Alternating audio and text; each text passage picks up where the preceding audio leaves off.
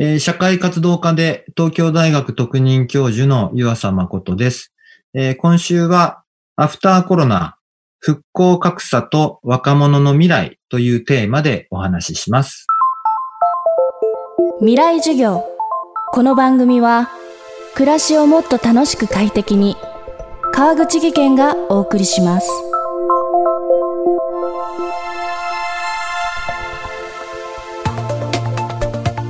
未来授業。今週の講師は社会活動家で東京大学特任教授湯浅誠さんです。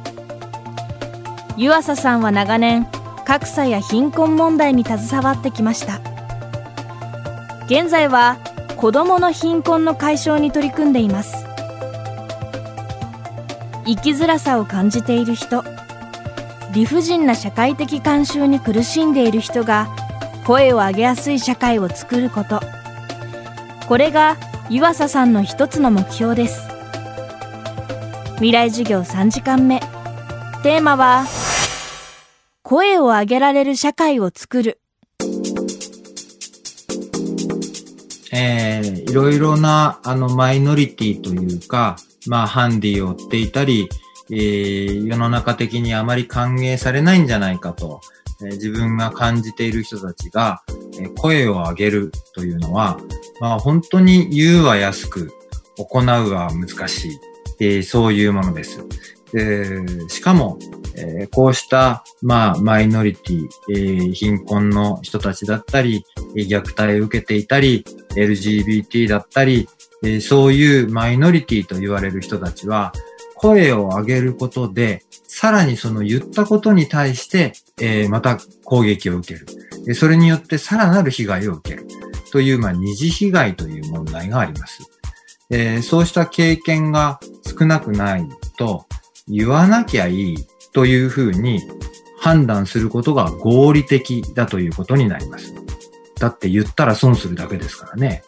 そういう意味では、えー言う声を上げることが、あ非合理な行為だと、えーいうことになります。そうなれば、ますます声を上げる人は減っていきます。じゃあどうすればいいのか？というと、人が声を上げることで周囲が反応して声を上げやすい環境が作れる。そしてそれがまた次に声を上げる人を促していく。そういうサイクルを回していくことです。これは決して声を上げる人一人ではできません。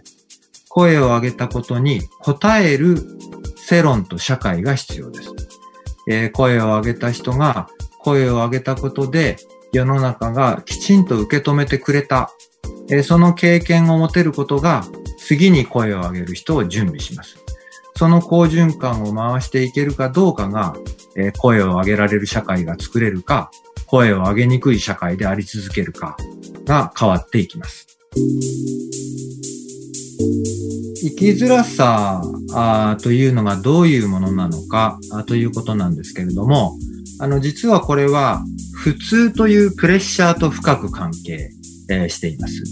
今世の中は、まあ、何十年もかけて徐々に多様化してきていますけれども、あの、この普通プレッシャーと私が呼ぶものが変わっていかないと、多様化すればするほど生きづらさを感じる人は実は増えていきます。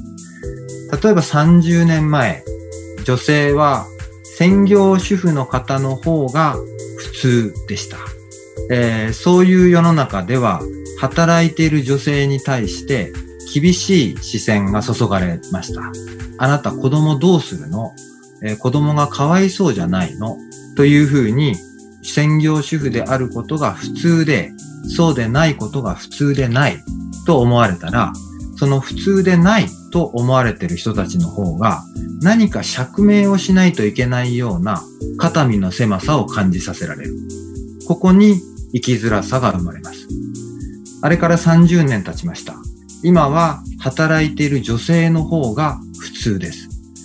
その結果何が起こっているかというと、専業主婦の方がなぜか釈明しなければいけないような気分にさせられています。あなた、なんでお家にいるの？働くの嫌なの？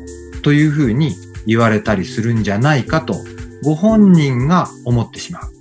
えー、普通プレッシャーが解けないと、世の中常に誰かはマイノリティですが、えー、そのマイノリティとされる人たちが常に肩身の狭い思いをすることになります。そして世の中が多様化するということは、つまり全ての人が何かしらマイノリティの側面を持つということです。多様化すればするほど生きづらい人は実は増えてしまいます。私たちがにとって必要なのは世の中の多様性の拡大とともに普通であることから私たち自身が解放されることです。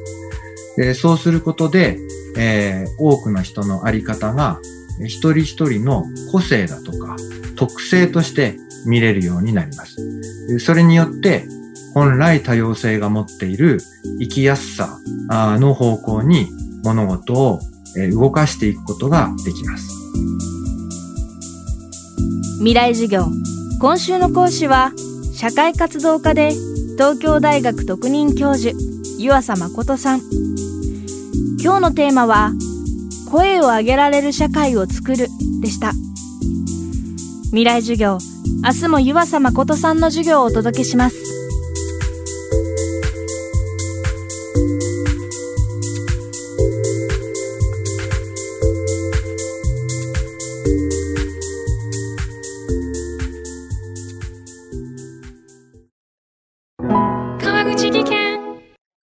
階段での転落。大きな怪我につながるので怖いですよね。足元の見分けにくい階段でもコントラストでくっきり。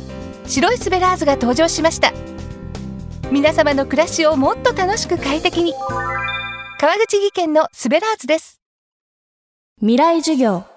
この番組は暮らしをもっと楽しく快適に川口技研がお送りしました。